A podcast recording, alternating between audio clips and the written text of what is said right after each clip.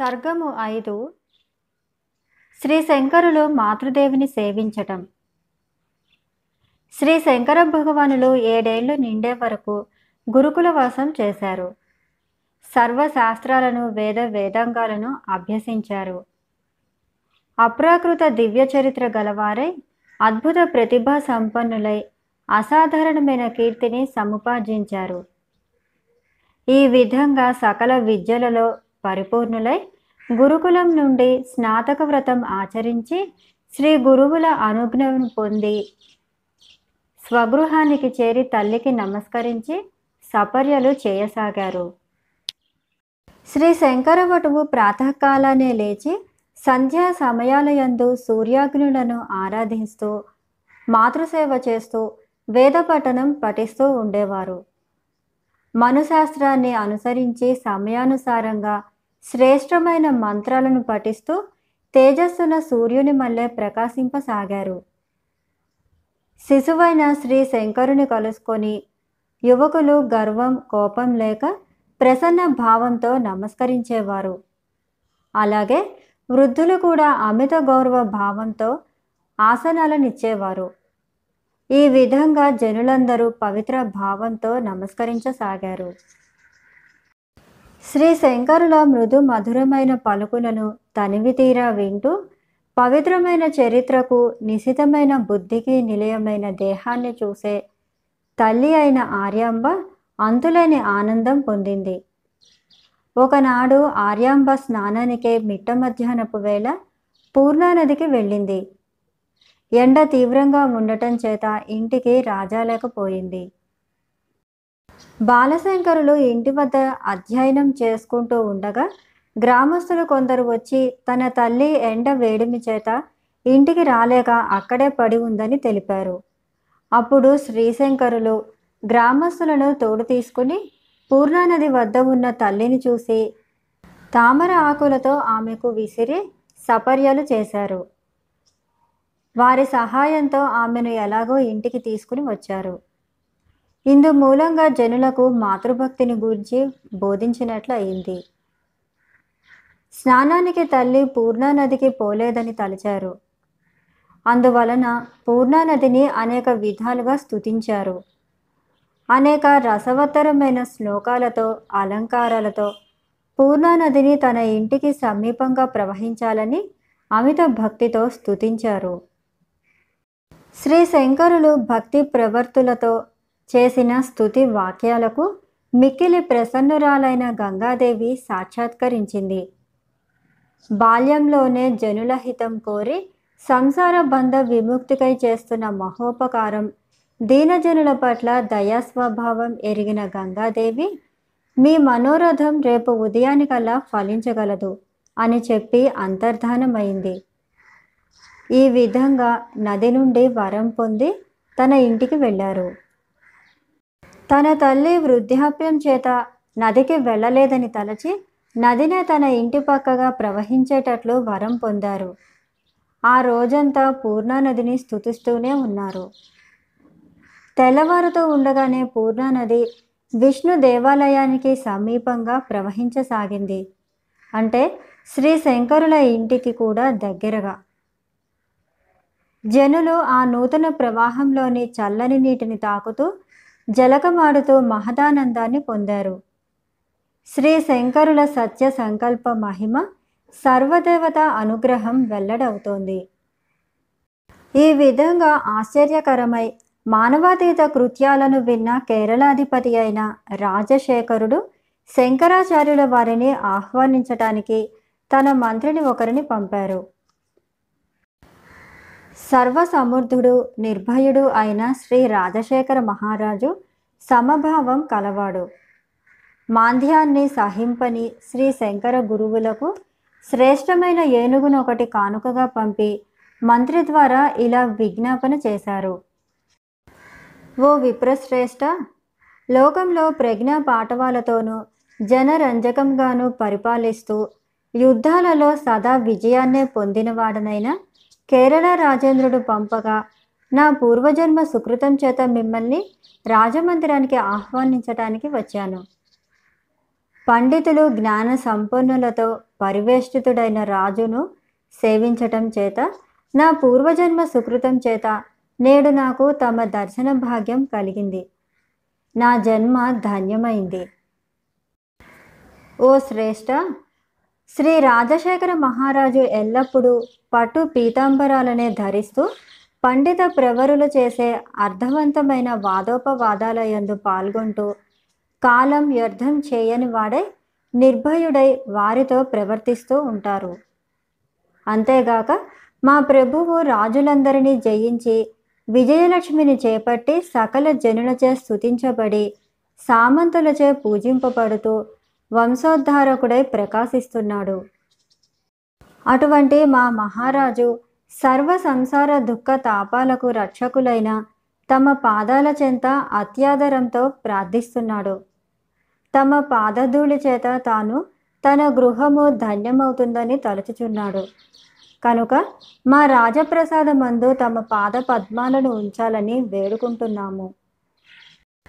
గురువరేణ్య తాము రాజప్రసాదానికి రావటానికి వినయంతో కూడి మదించిన ఏనుగును మహారాజు పంపించారు. తాము దానిని అధిరోహించి విచ్చేయవలసిందిగా ప్రార్థిస్తున్నాము. మంత్రివర్యుని రాయభారం ఫలించినది. సమయోచితంగాను యుక్తియుక్తంగాను అతడు పలికిన పలుకులకు శ్రీ శంకర భగవానులు సంతృప్తులయ్యారు. మునుల చేత ఋషుల చేత పొగడ్తలను అందుకున్న ఆ మంత్రివర్యునితో శంకర భగవానులు ఇలా పలికారు. మంత్రివర్య విను. వేదాధ్యయనం చేయటమే నా నిత్యకృత్యం.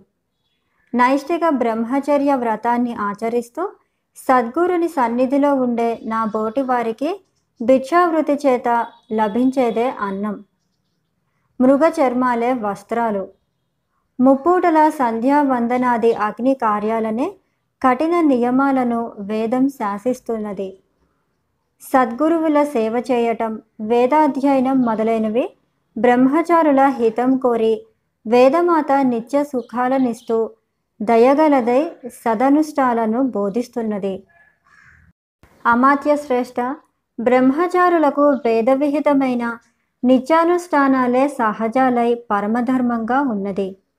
అలాంటప్పుడు గజారోహణం అశ్వారోహణాలు చేయటం మొదలైనవన్నీ విషయ భోగాలు. వీటి వలన మాకు ఎలాంటి ప్రయోజనం సిద్ధిస్తుంది? నువ్వు సుఖంగా ఇంటికి వెళ్ళు. నువ్వు వచ్చిన కార్యం సఫలం కాలేదని విచారించవద్దు. మీ రాజుకు ఈ క్రింది విధంగా నా మాటలు తెలుపు. ఓ రాజవరేణ్య సుగుణాలతో కూడి ప్రజలను సుఖపెడుతూ రాజపాలన సాగించు.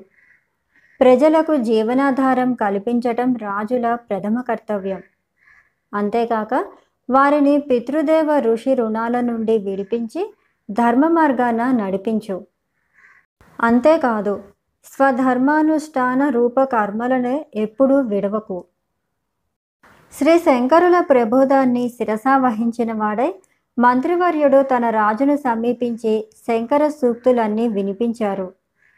తన మంత్రి ద్వారా శ్రీ శంకర పలుకులు విని ఆనందంతో అలాంటి మహాత్ముని దర్శించుకోవాలని నిశ్చయించుకున్నారు. శ్రీ రాజశేఖర మహారాజు శ్రీ శంకరులను దర్శించినప్పుడు ఆ రాజు ఇలా తలిచారు. వేదాధ్యయనం చేస్తూ తోటి బ్రహ్మచారుల మధ్యనున్న శ్రీ శంకరులు నక్షత్రాలతో కూడి ఉన్న చంద్రుని మల్లె ప్రకాశిస్తున్నారు. మెల్లగా మెరిసిపోయే యజ్ఞోపవేతాన్ని ధరించిన ఆ శంకర వటూత్తముడు కల్పవృక్షంలో ఉన్నారు. గంగా నది అంత పవిత్రుడుగాను హిమాలయాల వలె స్వచ్ఛమైన కాంతితోనూ వెలుగొందుతున్నాడు. అంతేకాక ఆ శంకరుడు తాను తెల్లటి దేహఛాయతో వెలిగిపోతూ జింక చర్మాన్ని ధరించటం చేత మేఘం వల్లే ప్రకాశిస్తున్నారు. తాను జింక చర్మాన్ని ధరించిన శాస్త్ర సమ్మతమైన సకల కర్మలను ఆచరిస్తున్నారు. బంగారం వల్లే మెరిసే మంజుయు నూలుతో చేయబడిన మొలనూలు ధరించిన వాడై ఆ శంకర వటువు పుణ్య పరిపాకం చేత ఆ లభించిన పసుపు వర్ణంతో కూడిన తీగలతో కల్పవృక్షంలా విరాజిల్లుతున్నారు. దేవతలకు కల్పవృక్షం మల్లే భక్తజనులకు మందార వృక్షంలా ఉన్నారు. ఈ విధంగా ఉత్తమ గుణ సంపన్నుడు ప్రసన్న భావంతో ఉండేవాడు. చిరునవ్వులు చిందించేవాడు. అయిన శ్రీ శంకర భగవానులను శ్రీ రాజశేఖర ప్రభువు అమిత ఆశ్చర్యంతో చూడసాగారు. బ్రహ్మదేవునిలా వరాలివ్వటంలో సమర్థులని తలిచారు. శ్రీ రాజశేఖరుడు శంకర భగవానులకు భక్తి వినమ్రలతో ప్రణమిల్లాడు. తనను చూడటానికి వచ్చిన మహారాజుతో శ్రీ శంకరుడు కుశలం వివరించారు.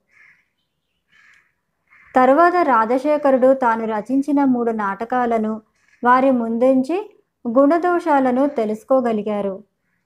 భక్తితో పదివేల దినారాలను సమర్పించారు. ఆ మూడు నాటకాలను శ్రీ శంకరుల అనుజ్ఞతో చదువనారంభించారు. సుమనోరంజకాలని తెలుపుతూ తన సంతోషాన్ని వ్యక్తం చేశారు. సకల నాటక లక్షణాలు కలిగి ఉన్నవని శృంగారాది రసాలతో పాఠకుల హృదయాలను రంజింపచేస్తాయని తెలిపారు. మాధుర్యంతో కూడి కావ్య లక్షణాలు కలవై పండితుల ఆదరం పొందుతాయని సెలవిచ్చారు. వైదర్భి పాంచాలాది రీతులతో కూడిన ఆ మూడు నాటకాలు ప్రధాన లక్షణమైన ముఖ ప్రతిముఖాది శ్రేష్టమైన సంధులతో ఒప్పుచున్నవి అన్నారు. ఇన్ని మాటలెందుకు? ఇతర కవులను అనుసరింపక సర్వ విధాల స్వతంత్రాలై ఉన్నవన్నారు. ఇటు నాటకాలను శ్రీ శంకరులు సంతోషంగా ఆలకించారు. భగవత్పాదులు తన సంతోషాన్ని తెలియబరిస్తూ శ్రీ రాజశేఖరుని ఏదైనా వరం కోరుకోమన్నారు. మహామధురమై అత్యంత మనోజ్ఞమైన శ్రీ శంకర భగవానుల నోటి నుండి వరం కోరుకోమన్న పలుకులు రాజశేఖర మహారాజు చెవులకు అమృత బిందువుల్లా సోకాయి. అంతటా ఆ రాజు సంతోషంతో సాష్టంగా నమస్కారం చేసి తనతో సమానుడైన పుత్రుణ్ణి ప్రసాదించమని ప్రార్థించారు. రాజు కోరికను విన్న శ్రీ శంకరులు ఇలా పలికారు. రాజశేఖర పదివేల బంగారు నాణాలు బ్రహ్మచారినైన నాకు అవసరం లేదు. ఈ అగ్రహారంలో నివసించే గ్రామస్తులకు దానం చేయి. నీకు అతి త్వరలో పుత్రప్రాప్తి కలుగుతుంది. సంతోషంతో ఇంటికి వెళ్ళు. తర్వాత ఆ రాజశేఖరుతో రాజా వేదాలయందు చెప్పబడినది పరమాత్ములకు ప్రీతికరమైనది. సకల మనోరథాలను తీర్చేది రాజవంశాన్ని వృద్ధి చేసేది అయిన యాగం చెయ్యి అని తెలిపారు. అంతేకాక ఆ యాగం చేసే విధి విధానమంతా ఆ రాజుకు బోధించారు. అప్పుడు ఆ రాజు పరమానంద భరితుడై వెళ్ళిపోయాడు. సకల శాస్త్ర రహస్యాలను ఎరిగిన శ్రీ శంకరులు పండిత శ్రేష్ఠుడైన ఆ రాజును ఎంతో గౌరవించారు. అలాగే ఆ రాజశేఖర మహారాజు కూడా శ్రీ శంకరుల అనుగ్రహాన్ని పొంది తన నగరానికి వెళ్ళిపోయారు. అనేక మంది పండిత శిరోమణులు వేదాలను వేదాంగాలను దర్శనాలను సకల శాస్త్రాలను వారి వారి గురువుల వద్ద అభ్యసించిన తృప్తి చెందని వారై శ్రీ శంకరులను ఆశ్రయించి దుర్వగాహాలైన బహు శాస్త్రాలను అధ్యయనం చేసి ఆదిశేషుని విద్యా నైపుణ్యాన్ని సంతరించుకున్నారు. శ్రీ శంకర భగవానులు తమ శిష్యులతో పరస్పర వాదోపవాదాలతో కూడిన శాస్త్ర చర్చలు సలిపేవారు. వారి వారి నైపుణ్యాలను నిశితంగాను ఏకాంతంగాను పరిశీలించేవారు. అప్పుడు శిష్యుల అఖండ విద్యాభ్యాసాన్ని నిరుపమ పాండిత్యాన్ని సకల శాస్త్రాలయందలి బుద్ధి కుశలతలను పరీక్షిస్తూ శిష్యులను ఆనందసాగరంలో ముంచేవారు. శిష్యులు కూడా శ్రీ శంకరులను సంతోషపెట్టి కృతార్థులయ్యేవారు.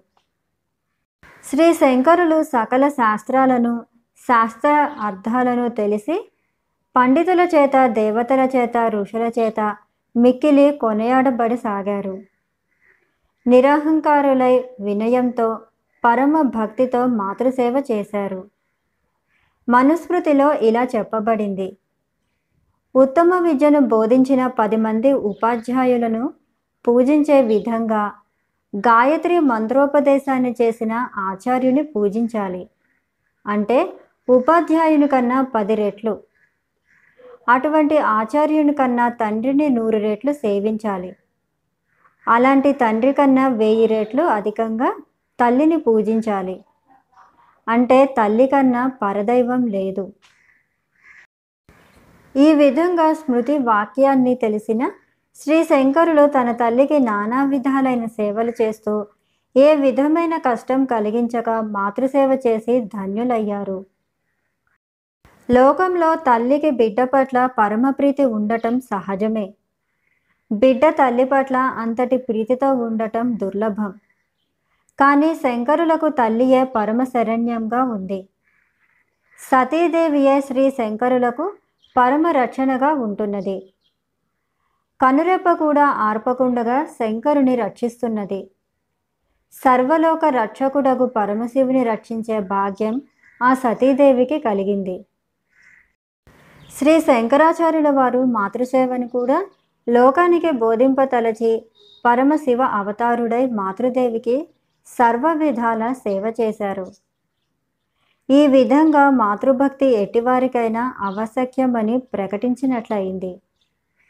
అదీగాక తల్లిని పరమదైవంగా భావించే సాధకులకు విషయాదుల యందు కోరిక నశిస్తుందని తెలుపుచున్నారు. కనుక శంకరులకు వివాహం చేసుకోవాలనే సంకల్పం ఏమాత్రమూ లేదు. లోకంలో అత్యధికోన్నతమైన మేరు శిఖరాన్ని అధిరోహించిన వాడు అంతకన్నా తక్కువ శిఖరాలపై ఆశపడతాడా? ఉపనయనము అయిన బాలురకు వివాహ ప్రయత్నం చేయటం ఆనాటి ఆచారం.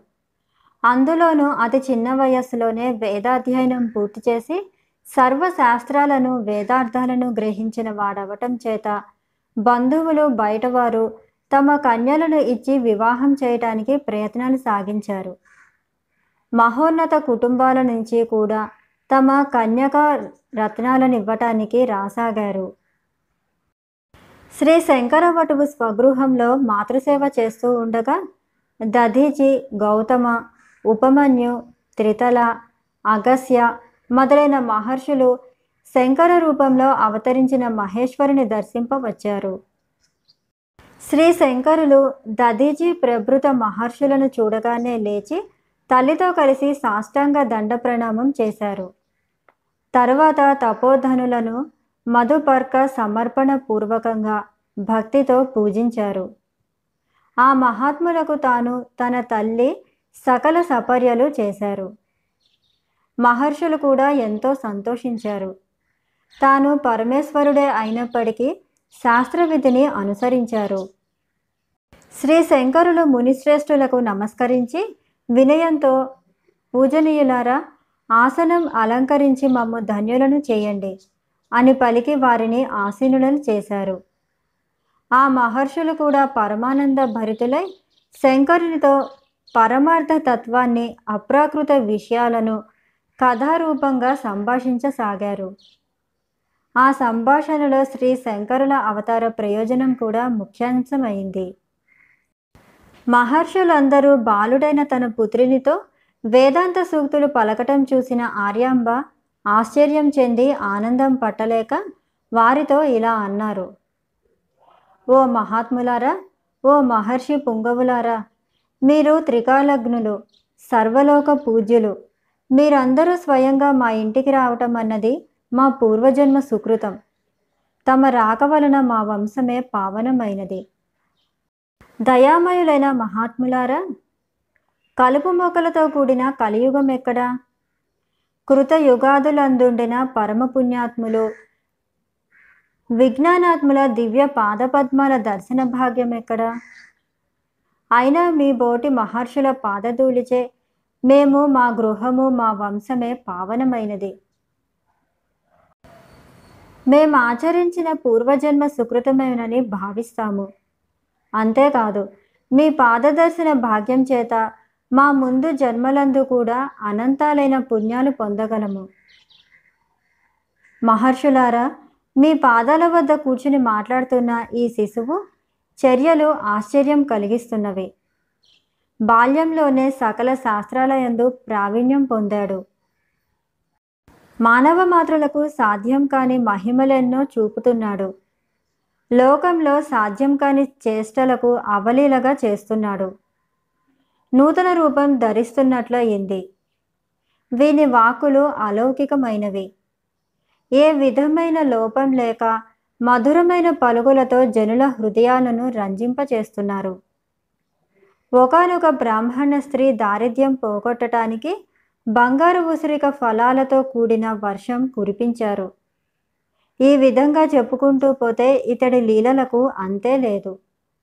ఒక్క మాటలో చెప్పాలంటే త్రిమూర్తులకు కూడా ఇలాంటి ప్రజ్ఞ విశేషాలు ఉండవు. మహాపండితులను విద్వాంసులను కూడా అవలీలగా జయిస్తున్నాడు. ఇటువంటి మహాశ్చర్యకరమైన మానవాతీత కృత్యాలు ఎలా సాధ్యమవుతున్నవి? తెలుసుకోవాలని కుతూహలంగా ఉంది. మహానుభావులారా మీరా మహర్షులు. మహేంద్రాది దేవతలకు కూడా మీ దర్శనం బహు కష్టసాధ్యం. అటువంటిది మీరే స్వయంగా వచ్చి ఈ శిశువుతో మహాతత్వ రహస్యాలను సంభాషిస్తున్నారు. అంతేకాదు వీని యందు మీ దయాదృష్టి నిరంతరం ప్రసరిస్తున్నది. అంతేకాక మీరందరూ ఈ బాలుని అనుగ్రహం కోసం పరితపిస్తున్నట్లు తెలుస్తున్నది. నాకు అమిత ఆశ్చర్యం కలిగించే రహస్యాన్ని నేను తెలుసుకోవటానికి యోగ్యురాలిని అయినట్లయితే సెలవివ్వండి. నన్ను కృతార్థులను చేయండి. ఆర్యాంబ ఈ విధంగా ప్రార్థించగా మహర్షులందరూ సావధానంగా ఆలకించారు. వారిలో పెద్దవాడైన అగర్స మహర్షి తక్కిన మునిపుంగవుల అనుమతితో శ్రీ శంకరాచార్యుల వృత్తాంతాన్ని ఆర్యాంబకు ఇలా చెప్పసాగారు. ఓ సాధ్వి చాలా కాలం వరకు మీకు సంతానం కలగలేదు. సంతానం కోరి నువ్వు శివగురినితో ఈశ్వరుని గురించి కఠోరమైన తపస్సు చేశారు. అప్పుడు ఆ పరమశివుడు మీ తపస్సుకు మెచ్చి ప్రత్యక్షమయ్యారు. అంతటా ఆ శివుడు చిరునవ్వుతో శివగురుతో ఇలా అన్నారు. వత్స నీ తపస్సుకు మెచ్చాను. ఇక నీ ఘోర తపస్సు చాలించు. నువ్వు కోరిన వరమిస్తాను. సర్వజ్ఞుడు కానీ నూరుగురు పుత్రులు కావాలా? లేక సర్వజ్ఞుడు లోకోత్తర పురుషుడై అల్పాయుష్కుడైన ఒక్క పుత్రుడు కావాలా? అని అడుగగా అప్పుడు నీ భర్త అయిన శివగురు లోకోత్తముడైన ఒక్క కుమారుడినే కోరుకున్నాడు. మహేశ్వరుడు శివగురు అభిష్టం నెరవేర్చదలిచారు. కానీ సర్వజ్ఞత కలిగినవాడు తాను తప్ప మరొకరు లేనందున నీ పూర్వజన్మ పుణ్యం చేత మహేశ్వరుడే నీకు పుత్రుడిగా జన్మించారు. అందువలన ఈ బాలశంకరుడు సాక్షాత్తు ఆ మహేశ్వరుని అవతారం అనటం చేత సర్వజ్ఞత్వాలను మహాద్భుత కార్యాలను ఆచరిస్తున్నాడు. పరమేశ్వరునకు అసాధ్యమైనదేది ఉండదు కదా? అగస్య మహాముని బాలశంకరులు అల్పాయుష్కుడని పలకటం విన్న ఆర్యాంబ మనస్సు వణకపోసాగింది. తర్వాత ఆమె అగస్త్యునితో ఓ మహాముని మీరు సర్వజ్ఞులు మీకు తెలియని విషయాలు ఉండవు. ఈ బాలుని ఆయువు పరిమితితో కూడినదని తెలిపినారు. ఆ పరిమితి ఎంతో నాకు సెలవివ్వండి అని మరీ మరీ ప్రార్థించింది. ఓ సాధ్వి ఈ బాలుని ఆయు ప్రమాణాన్ని విను. మొదట ఇతడి ఆయువు ఎనిమిది సంవత్సరాలు. దాని తదుపరి మరొక ఎనిమిది సంవత్సరాలు. మరికొన్ని కారణాల చేత మరొక పదునారేండ్లు జీవిస్తారు. అంటే మొత్తం ఆయు పరిమాణం ముప్పై రెండు సంవత్సరాలు అని అగస్య మహాముని తెలిపారు. ఈ ప్రకారం అగస్య మహర్షి శ్రీ శంకరుల ఆయు పరిమాణాన్ని దాని గురించి ఆర్యాంబకు తెలిపి జరగబోయే విషయాలను మరింత స్పష్టంగా చెప్పబోయేటంతలో తక్కిన మహర్షులు చెప్పవలదని వారించారు. యథార్థమైన అనిష్ట విషయాలను చెప్పటం మంచిది కాదని సూచించారు. కనుక ఈ కథను అంతతో ముగించి మునులందరూ తమ తమ నివాసాలకు వెళ్ళిపోయారు. ఏనుగు కుంభస్థలంపై అంకుశంతో పొడవటం చేత ఆ గజం దీనంగా ఘీంకారం చేసినట్లు కుమారుని అల్పాయుష్యును తలుచుకొని ఆర్యాంబ బిగ్గరగా ఏడవసాగింది. గ్రీష్మ కాలమందు నీరు లేక ఎండిపోయేటట్లు పుత్రుని విషయమైన దుర్వార్త వినగానే ఆర్యాంబ మనసంతా సృష్టించిపోయింది. పెనుగాలి వీచినప్పుడు అరటి చెట్టు ఊగిపోయేటట్లు బాలశంకరుల అల్పాయుషువు వార్త వినటం చేత ఆర్యాంబ మనస్సు ఊగిపోయింది. భర్త మరణించిన ప్రాణాలన్నీ పుత్రుని మీదనే పెట్టుకుని బతుకుతున్న ఆర్యాంబ ఇక పుత్రుని విడిచి ఒక్క క్షణం కూడా ఉండలేకపోయారు. మునివాక్యాలు విన్న మాతృమూర్తి దుఃఖితురాలవటం చేత బాలశంకరులు తల్లి వద్ద చేరి ప్రసన్న వదనుడై మృదువైన పలుకులతో ఓ తల్లి ప్రాణకోటికి పుట్టటం గిట్టటం సహజం కదా. జ్ఞాన సంపన్నురాలువైన నువ్వు ఇలా విచారింపదగునా?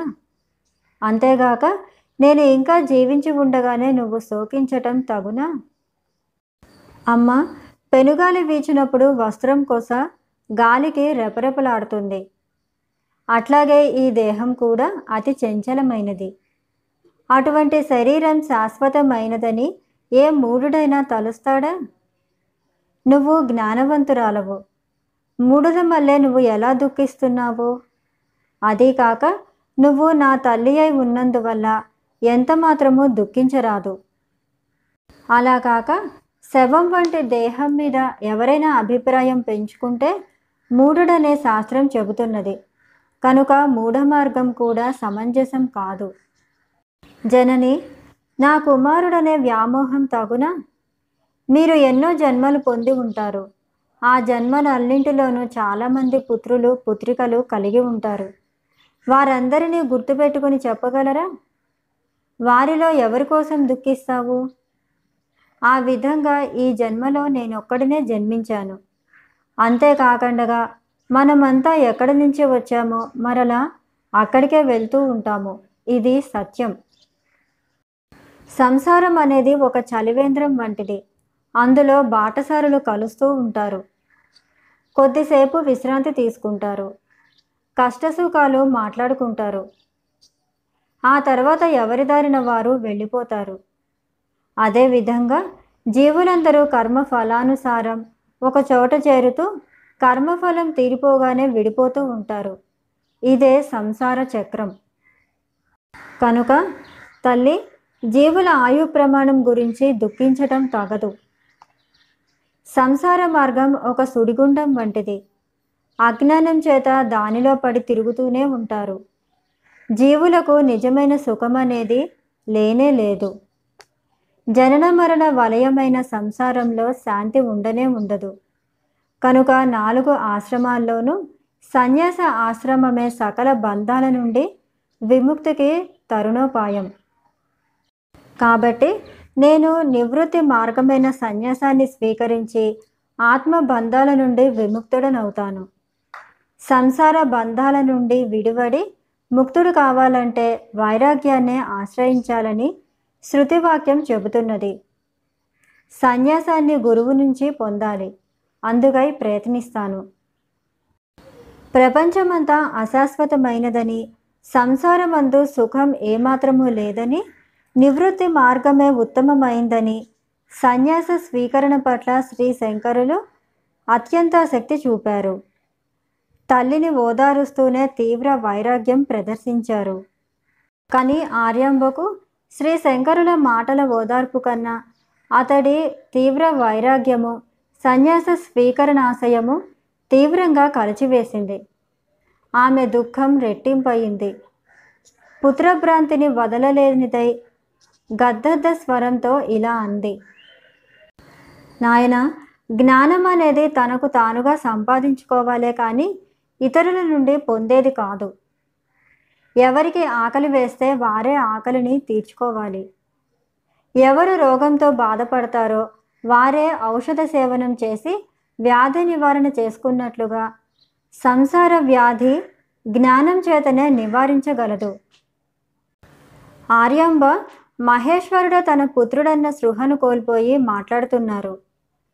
పూర్వం దేవహూతి కూడా కపిలముని తన కడుపును జన్మించినప్పుడు జ్ఞానం కలుగునిదై ఇలాగే తలచినది.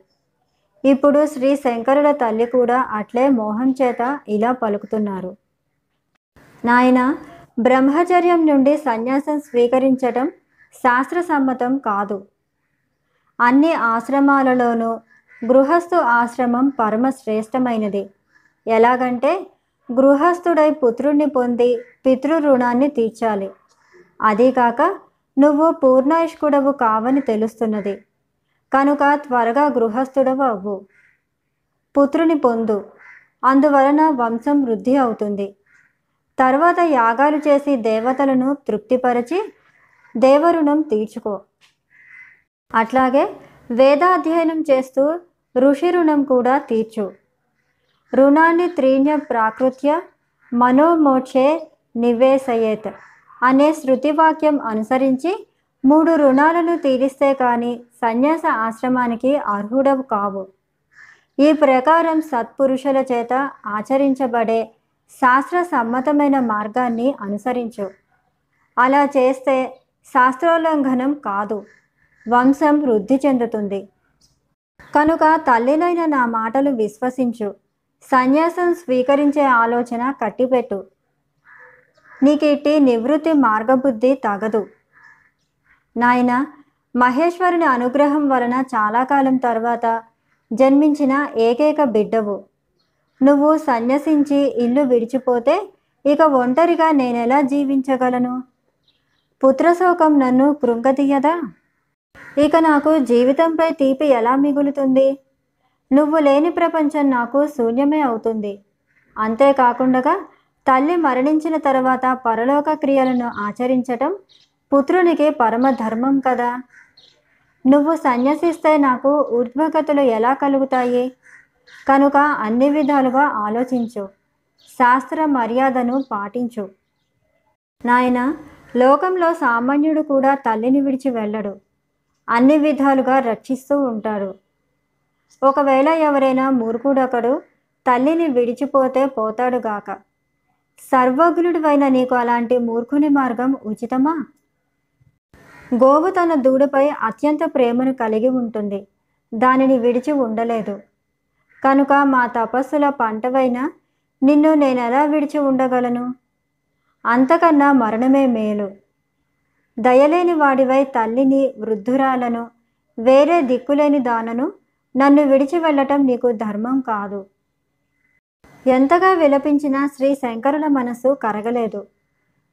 అది గమనించిన ఆర్యాంబ తిరిగి ఇలా అన్నారు. వస్స సాధు పురుషులు ఇతరుల కష్టాలు చూసి సహించలేరు కదా. అలా అయితే దీనురాలను వృద్ధురాలను ఒక్కడే పుత్రుడు కలదానను విశేషించి తల్లిని అయిన నా పట్ల ఎందుకు దయ చూపవు? ఇది నా దౌర్భాగ్యం కాక మరేమంటాను? లేకుంటే సర్వజ్ఞుడవు దయామయుడవు అయిన నీకెందుకు నాపై దయ కలగటం లేదు? ఇది అంతా నా దౌర్భాగ్యమే సుమా. ఈ విధంగా తల్లి ఆర్యాంబ బాలశంకరుల సమీపాన కన్నీరు మున్నీరుగా విలపించినది. యదహరేవ విరజేత్ తదహరేవ ప్రవ్రజేత్. అంటే ఎప్పుడు వైరాగ్యం కలుగుతుందో అప్పుడే సన్యసించాలి అన్నది శృతి వాక్యం. ఎనిమిది సంవత్సరాలు వచ్చే వరకు బాలురు మాలిన్యం లేనివారై ఉంటారు. ఆ తర్వాత ప్రపంచ విషయాలయందు ప్రవేశిస్తారు. శ్రీ శంకరులకు ఎనిమిదవ సంవత్సరం వచ్చిన దృఢ సంకల్పుడై ఇతర విషయాలయందు ప్రవేశింపక ఉన్నారు. సమస్తం భరించే సర్వేశ్వరునకు సతీదేవి దుఃఖాన్ని పోగొట్టడం అసాధ్యమా? జీవులకు కర్మ ఫలానుసారం క్షణంలో సుఖ దుఃఖాలను పరమేశ్వరుడు కల్పిస్తున్నాడు. పరమేశ్వరుని లీలలు ఎవరు తెలుసుకోగలరు? సుపుత్రుని తలుచుకుంటూ దుఃఖిస్తున్న ఆర్యాంబ శ్రీ శంకరులు జ్ఞానరూపమైన తన మృదు మధుర సూక్తి జాలంతో శోక మోహాలను పూర్తిగా పోగొట్టి శాంతపరిచారు.